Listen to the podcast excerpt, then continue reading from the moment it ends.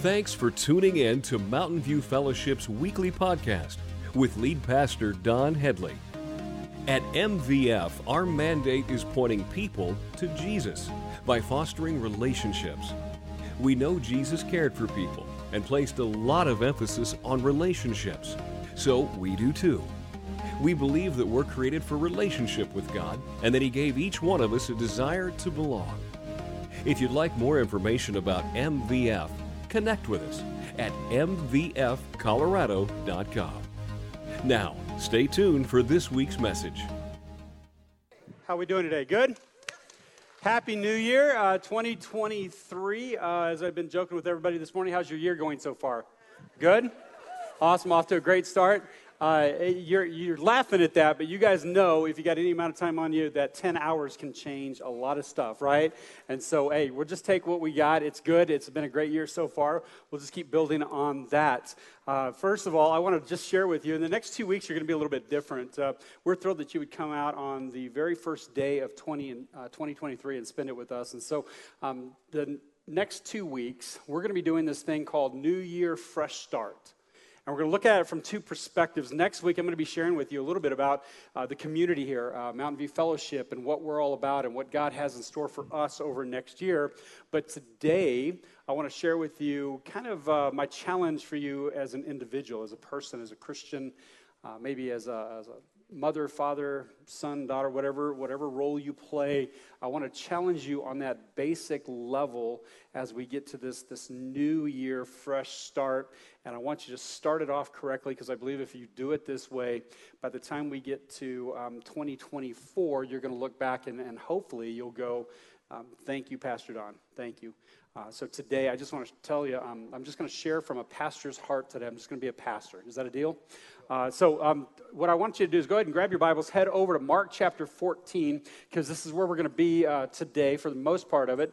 And then uh, we got two other passages we'll follow this up with. But I want to take you to something and show you some uh, a story that I think is just absolutely fascinating because it really, really does apply to where we're at today, this being the first few hours of 2023, and this idea of New Year, fresh start. When I was a kid, playing games, playing sports, whatever. Uh, I don't know if you guys did this or not, but we had this thing uh, in our family, you know, all the cousins, we'd get together and start playing. And if you screwed something up or messed it up or didn't go the way that you'd hoped, you always said, do over is what you do, right? And you would reset everything and you would just do it over. And it was a nice thing to do as a kid because you could just go, well, I screwed that up, messed that up. I don't, I don't want that anymore. I'm going to throw that off to the side and take another run at it. And uh, as I got older, I realized, you know, you don't get a lot of those as an adult, right? Um, uh, as an adult, it usually plays out on the golf course with what we call a mulligan, right? Like you hit that shot, you know, and it ends up in the sand or down in the drink somewhere, and uh, you can do mulligan and you can drop the ball and shoot it again. Why? Because that one was horrible. I don't like that one. I don't want to do that. I don't want to go that route. I want to do that one over again. And uh, it's, it's interesting in life. There's not a lot of opportunities for us to do over or, or to call mulligan, is there? Like you say something, it's out. You do something, it's done. And you have to live with the consequences. I, I think, though, that God does give us a mulligan. Like he, gets, he gives us a do over. And I think one of the greatest examples of this idea of a mulligan or a do over in Scripture is the life of Peter. Uh, at the end of Jesus' life, he's sitting down at the Last Supper and he breaks bread, which we're going to do this morning because I think it's an excellent way to start off our year, just doing communion together. Uh, but he breaks bread, he passes the wine, they take communion, and they leave and they go out from, uh, from where they were at onto the Mount of Olives, which actually today looks like this. And you can see Jerusalem in the distance and he's walking along the Mount of Olives. And they're actually, we know the story because he goes by the Mount of Olives and they go down into the Garden of Gethsemane. But as they're walking, it says in Mark 14 that they're having a conversation. Jesus knows that this is it. That's why it's called the Last Supper, right? Like, this is it. He's going to the cross. He knows what's about to happen. Uh, for many uh, years leading up to this, he's been talking in parables and things like that. Um, let him who has ears hear, right? And so some people are getting it, some people are not. And finally, at this point, as they're walking along the road, and he knows that he's getting ready to go to the cross, he gets real serious. And he just says it like it is. And he starts telling his disciples in plain English what's about to happen. Like they're going to come, they're going to take me. And, and you are going to leave me. He, he says, All of you are going to desert me, is what he says. And Peter's response in, in verse 29, it says this Peter said to him, Even if everyone else deserts you, I never will. I won't. I'll never do that. I'm not going to make that mistake. Uh, my life is not going to turn out that way. I never will. Jesus replied, I tell you the truth, Peter. This very night before the rooster crows twice, you will deny three times that you even know me. No, Peter declared emphatically, even if I have to die with you, I will never deny you. And all the others vowed the same. He makes this statement I'm never doing that. It's not going to happen. They continue on down the hill. They head into the Garden of Gethsemane. And if you know your, your scriptures, you know that they go in. Jesus goes a little bit further. He begins to pray. They fall asleep on him a few times. You know the story, right? But yet he's, he's there praying for us. Judas at the Last Supper was sent out to betray Jesus. He goes and makes his deal, and, and he brings these temple guards into the garden, and they arrest Jesus. And Peter said, I'll never deny you. And I think even to this point, he's trying. Uh, and unfortunately, he was a fisherman and not a soldier, and he tries to cut some dude's head off and cuts his ear off instead.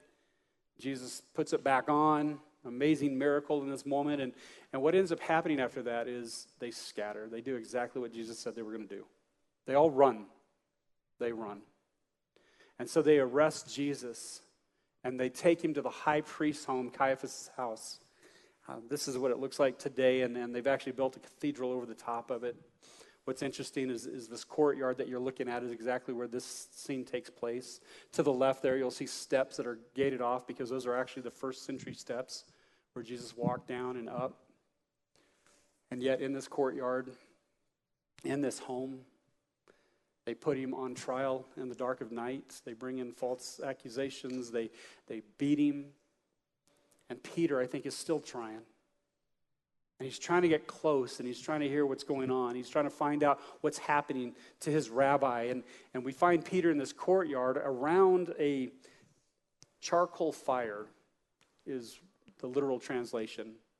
And you can take that nugget and just stick it in your pocket for later because it, it's amazing to me the detail that we're given in Scripture, isn't it? And he's around this charcoal fire. And we find him in the courtyard in verse 66. It says, Meanwhile, Peter was in the courtyard below one of the servant girls who worked for the high priest came by and noticed Pe- Peter warming himself at the fire. She looked at him closely and said, You were one of those with Jesus of Nazareth. But Peter denied it. I don't know what you're talking about, he said. And he went out into the entryway. Just then a rooster crowed. When the servant girl saw him standing there, she began telling, him the, telling the others, This man is definitely one of them. But Peter denied it again. A little later, some of the other bystanders confronted Peter and said, You must be one of them because you are a Galilean. Peter swore a curse on me if I'm lying. I don't know this man you're talking about. And immediately the rooster crowed a second time. Suddenly, Jesus' words flashed through Peter's mind Before the rooster crows twice, you will deny three times that you even know me. And he broke down and wept. He messed it up. He failed. He did the thing that he said he would never, never do. Uh, they would go on, as you know, to, to crucify Jesus, to put him in the tomb, and three days later he would rise again. And after the death and resurrection of, of our Lord Jesus Christ, he spends an uh, amount of time on the earth appearing to different people to say, hey, what I told you while I was walking with you is correct. Uh, it, it's come true. I told you this was going to happen, and this is, this is what I'm doing, and, and to give some direction to his disciples. And so he sticks around for a little bit after he rises from the, the dead so that he uh, might give this instruction before he ascends into heaven. And so there's this period of time from after the time he rose to the time he ascends into heaven. And, and one of those times happens right on the um, Sea of Galilee. After the death and resurrection, Peter is denied Jesus. It says that he broke down and wept. He didn't know what else to do. So the next time we find Peter, we find him at home in Bethsaida, which is on the north shore of the Sea of Galilee. And uh, he's gone back home. He's gone back to what he knows, which is fishing. He didn't know what else to do. He failed, so he might as well go back to what he, what he was doing before. And so here he is in a boat. They've been fishing all night long. They haven't caught anything. And Jesus appears to them in, in another scene here in John chapter 21. This is the way it reads. At dawn, Jesus was standing on the beach, but the disciples couldn't see who he was. He called out, Fellas, have you caught any fish? No, they replied.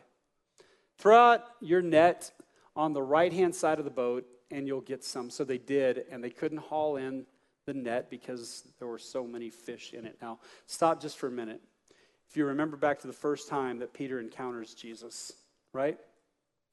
Uh, back then, his name was Simon.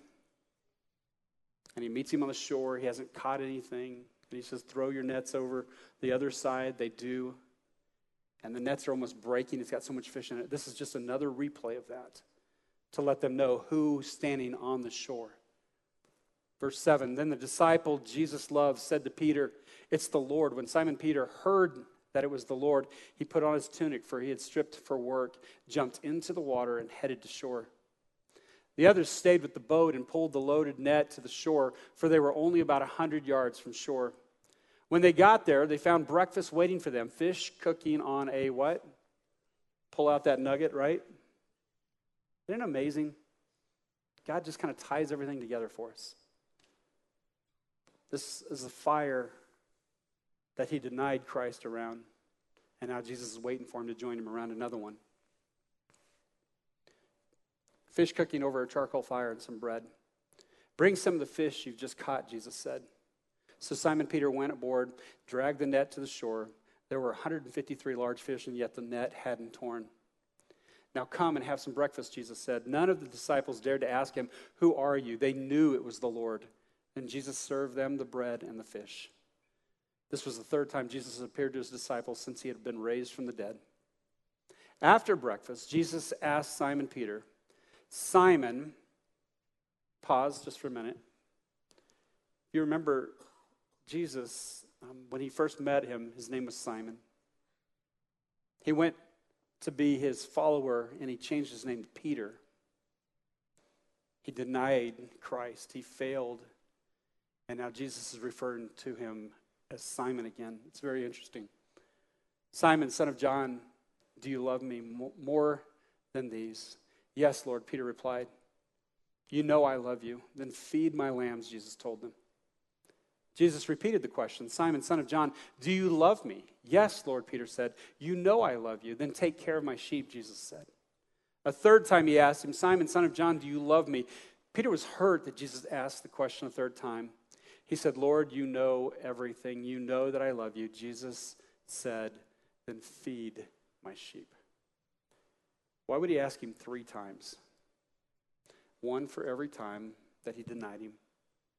He's restoring him. Can I just say it this way? Jesus came back for Peter. He failed. He said, I'll never do it. It's not going to happen. And yet it happened. And he went back to fishing. He went back to something that he knew because he thought he had blown it. He thought it was over. He thought he was done. And Jesus goes back for Peter. He came back for Peter and asked him three times, each time just so he could repent, each time so he could reestablish his commitment to Jesus Christ. Here we are on January 1st, 2023. And it's always interesting to me, the first of the year, always this, this moment in time. Uh, we kind of set it aside for this idea of fresh start, right?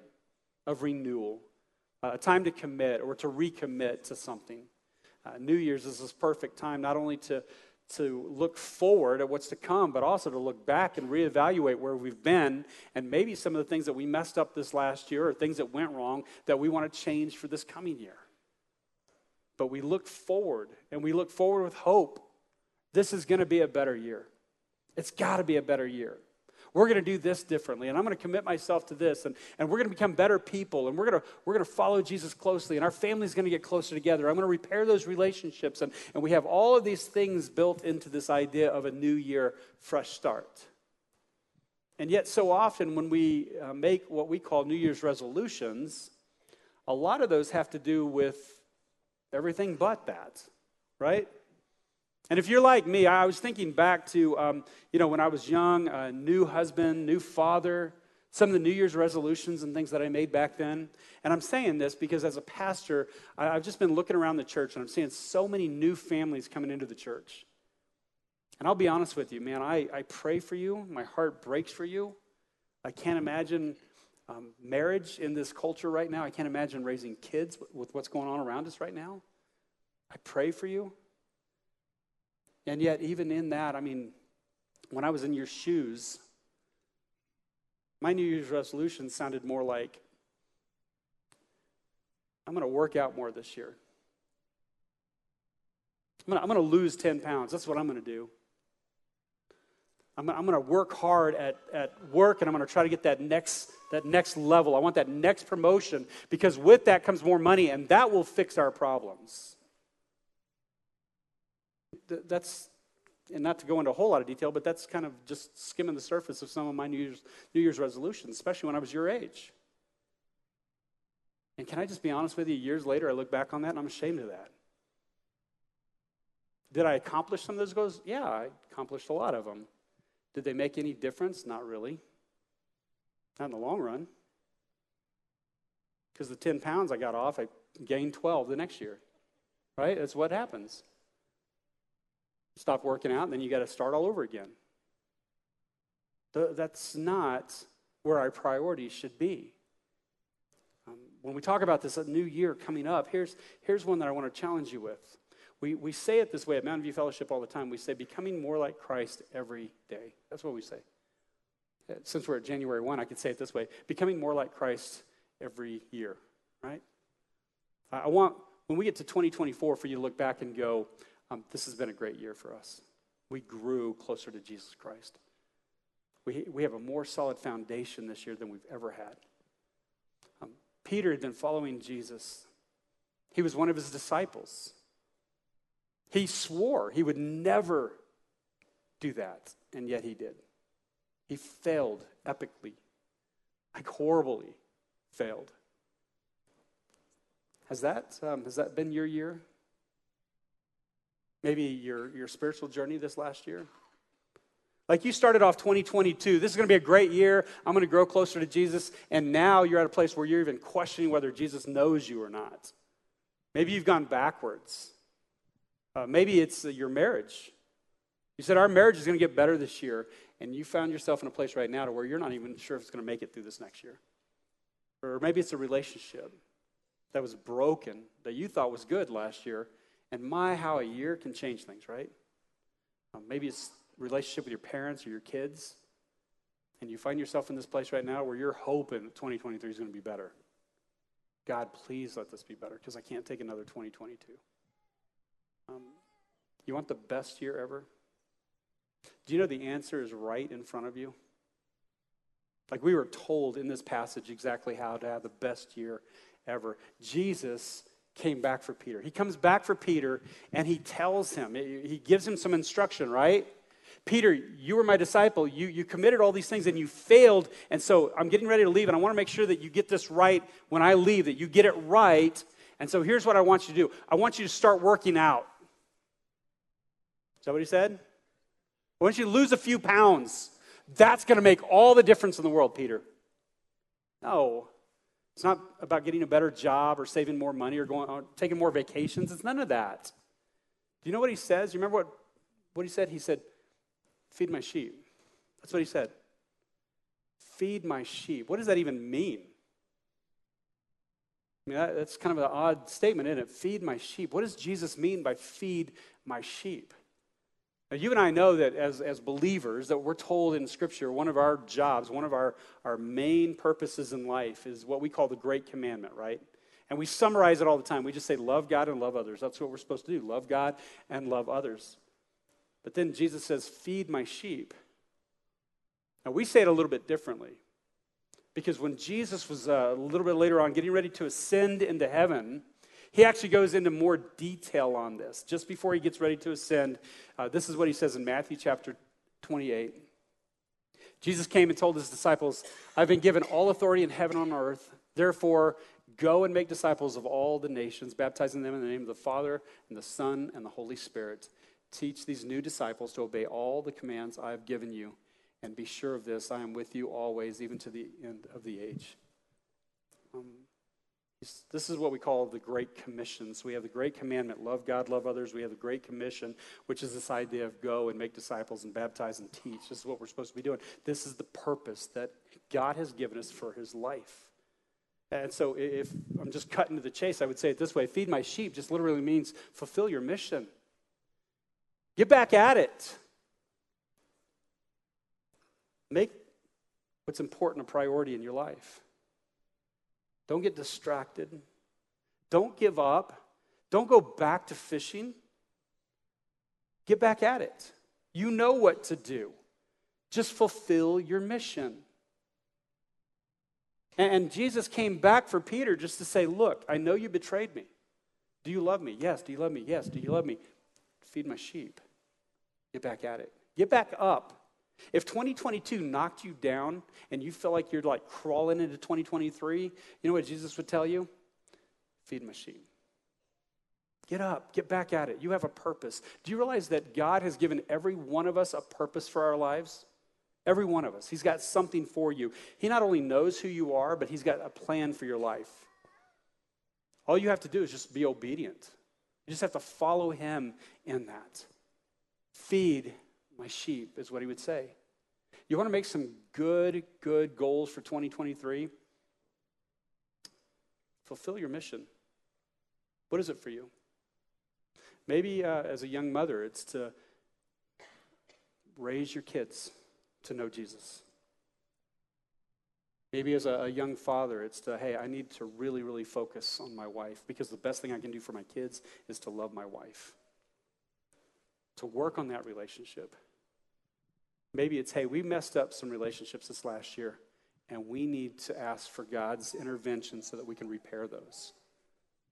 Jesus would say, feed my sheep. Now, here at Mountain View Fellowship, we talk about this all the time this idea of love God, love others, and, and this, this feed my sheep, this fulfill your mission. We just say, make disciples. That's that whole go and, and baptize and preach and teach. That's, that's that whole thing, is just make disciples. And so the way that we say it here, we've tried to summarize it to give everyone some, some context on what it looks like here at Mountain View Fellowship. We say it this way pointing people to Jesus by fostering relationships up in and out. That's what we say. If you've never heard that before, let me just tell you what it is. It's this idea of fostering relationships up with God, in with other believers, and out with people who don't know Christ. Three different directions and to be intentional about it because it doesn't happen by accident. And when we talk about up, what we mean is fostering an up relationship with God. Do you want a great resolution for 2023? Um, commit yourself to grow spiritually this year, to grow closer to Jesus. How do you do that? Well, guess what? You've taken the first step. You actually came to church service on January 1. How crazy are you? Right? Uh, yeah. Um, and I'll just be honest with you. I, I we had debated uh, months and months ago whether we were going to have services today or not. And I'm glad we did because we ended up having to set up more and more chairs, which is a good problem to have. And, the, and just so you guys know, that's my fault. I'm sorry because I went back and looked at all of our stats over the years. And uh, like 2017 was the last time that we fell on January 1st, and like 100 and I'm sorry, um, 2017, and we, we didn't have services on that Sunday because it was the first, and we're like, nobody's going to show up anyway. And I thought, well, why would we do that? And then I went clear back to like 2012, and when I looked at that, we actually had services on January 1st, 2012. I think that was the one just before 2017. But um, our numbers were so low, it was hilarious. And we were, I was like, well, that's why we didn't do it in 2017. So then coming into today, I'm like wondering, what, did we make a good decision or not? And I think we did. And uh, here, here's why, though. Yeah, that's not, that's not about us, it's about you. And, and I've said this several times. I think we're in a better place today as a church than we've ever been. And the reason for that is because you are owning your faith. You are saying, This is my job to foster an up relationship with Jesus Christ, and I'm going to. So I commend you. I, I want to congratulate you on starting off 2023 uh, in a great way. You showed up. You came, you're worshiping, we're opening the Word of God, we're learning, we're studying, we're trying to grow closer to Jesus Christ. So, congratulations on that. Uh, I would encourage you for the rest of this year, just start making it part of your habit. And then come on Sunday mornings and come prepared, ready to worship, ready to be open for what God is going to, to speak to you every week. Um, more, more stuff you could do. Um, Bible studies. You can dive in. We've got Bible studies for teens and for men and for women. We've got all these different Bible studies that are going on. So you can foster an up relationship by getting into a regular Bible study. We have a Go Read text thread that goes out every morning where you can actually get a, a section, a passage of Scripture to read with everybody else. There's so many ways of fostering an up relationship. You want a great New Year's resolution. Say that I'm going to foster an up relationship this year and I'm going to get serious. It's going to take priority in my life. Uh, second one, um, fostering an in relationship with other believers. You're sitting all around a bunch of brothers and sisters that you're going to spend eternity with, so you might as well learn how to get along with them now. All right? So uh, it's a great, great thing. And so I want to encourage you join a life group. Uh, if you're like, well, they don't really have one in my neighborhood and the day that works for me, you know what? Grab a couple of the other people in the church that you know that live right around you and start one. Or maybe grab some other friends and just start a life group. We're going to get together once a week and we're going to we're going to have a meal together and we're going to open up the Word of God and we're going to study and we're going to grow. That's what we're going to do. We're going to do life together. Um, maybe jump in, start serving.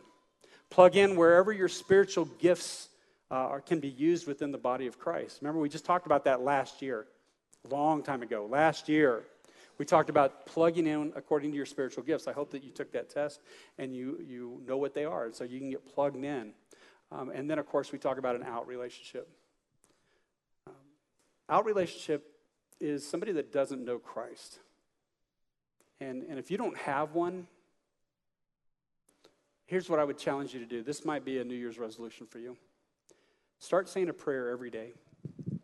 God, would you break my heart for somebody that's far from you? Like, like put a spotlight on them. Make it obvious that this is the person I'm supposed to love. I'm supposed to be your hands and feet to in hopes of someday that I'd be able to share who you are, that I'd be able to point them to you. Um, we have this thing called One Habit where we encourage you, whoever that out relationship is for you, and some of you already know, like God has already placed it on your heart. Um, you put it in your phone every day at one o'clock to stop for one minute and pray for that one person. That's a one habit. Maybe that's what you start doing. And go, I'm going to do this until the day that I see them baptized. That's what we're going to do. Uh, maybe it's this idea of, um, I'll tip you off, something that we're going to implement this year. Uh, I'm getting ahead of myself because I've got this for next week, but I'll just tip it, uh, tip you off. I'm just excited that you're here today, so I'm going to share this with you. Here's one of the things that we're going to work on this next year. We want every one of you, as a disciple of Jesus Christ, I want every one of you by the end of this year to have your 90 second testimony down somebody asks you about Jesus, somebody asks you, you know, what you're all about, what makes you tick or whatever, you'll be able to share with them in 90 seconds who Jesus is. And, and not to the point of at the end of 90 seconds, they're receiving Christ. Now, that's our hope, but that might not be the case. The idea behind the 90 second testimony is that you're opening up spiritual conversations with somebody. You're piquing their interest to where they'll go, Tell me more about that. So, what happened again? And who is this Jesus? What does he mean to you? And so I'm hoping that over this next year, every one of us will learn how to give that 90 second testimony and not only have it down, but start looking for opportunities to be able to share it with the world around us. And so that's one of the big goals that we have um, set out for this next year. And again, I'm getting ahead of myself because that's next week. But here's what I want you to do I want you to start living this out as part of your New Year's resolution. Because I promise you this 10 pounds isn't going to change anything. But you start growing closer to Jesus, everything will change for you. Uh, now, I've said all of this, and all of this is action, it's behaviors, right? And, and I have kind of a, a, funny little twist for you here, right here, because as I was praying through this and thinking about this, and my heart going, you know, just for you, and I went, yeah, that would be great, but we could mess that up too. If our heart isn't right. See, I think we have to have the right foundation. So I think the first step for every one of us in 2023 is to make sure that we have the correct heart posture. You can do a great job in attending and worshiping and, and going to life group and, and reaching people. And, but here's the thing it could be a job or it could be a religion without the right heart posture. So the first step that we need to make is to say that we're going to fall in love with Jesus. That's what we're going to do. We're just going to make him a priority in our life. And all of that other stuff is going to flow out of that heart posture. How do we fall in love with Jesus? Well, it's easy. It's, it's one of the reasons, like, well, we take communion, right? To remember who he is, to remember who we are in light of him. It's funny because you can't draw close to Jesus without realizing who you are and how broken and messed up we are, right? And how lost we would be without him. And so we find ourselves in this place where we're going, okay, um, God, I can't thank you enough. There's nothing that I could ever do to make up for what you've done for me. God, without you, I'd be completely lost. Like, I, I have nothing without you. And so, God, I commit my life to you. I want to follow you. I, I want you to work in and through me this year. I want to make you a priority, and I want you to change me from the inside out. God, my whole goal of my life is to glorify you. And in that, uh, my prayer is that our hearts would be broken. That we would fall in love with Jesus Christ. We would commit ourselves to Him. And then all that other stuff comes out of a heart of gratitude, it comes out of a heart of love. Uh, we're going to move into a time of communion, which I think, uh, as I said before, is very appropriate for right now because um, this is probably the, it is, it's the best way to start off our year. Not probably, it is the best way. Just getting things straight, prioritizing what's most important.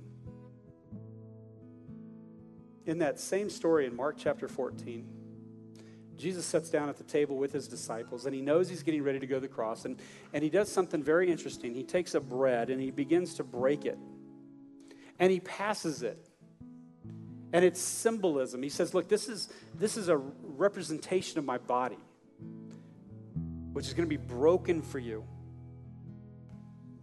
to pay a price that you couldn't pay. I'm going to go and I'm going to take care of that. I'm, I'm going to give my body so that you could be forgiven of sin.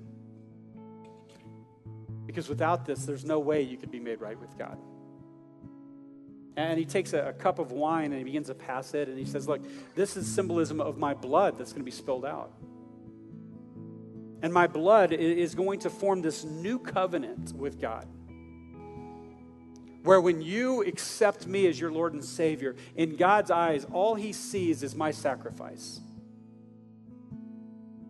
You are perfect when God looks at you because of my sacrifice.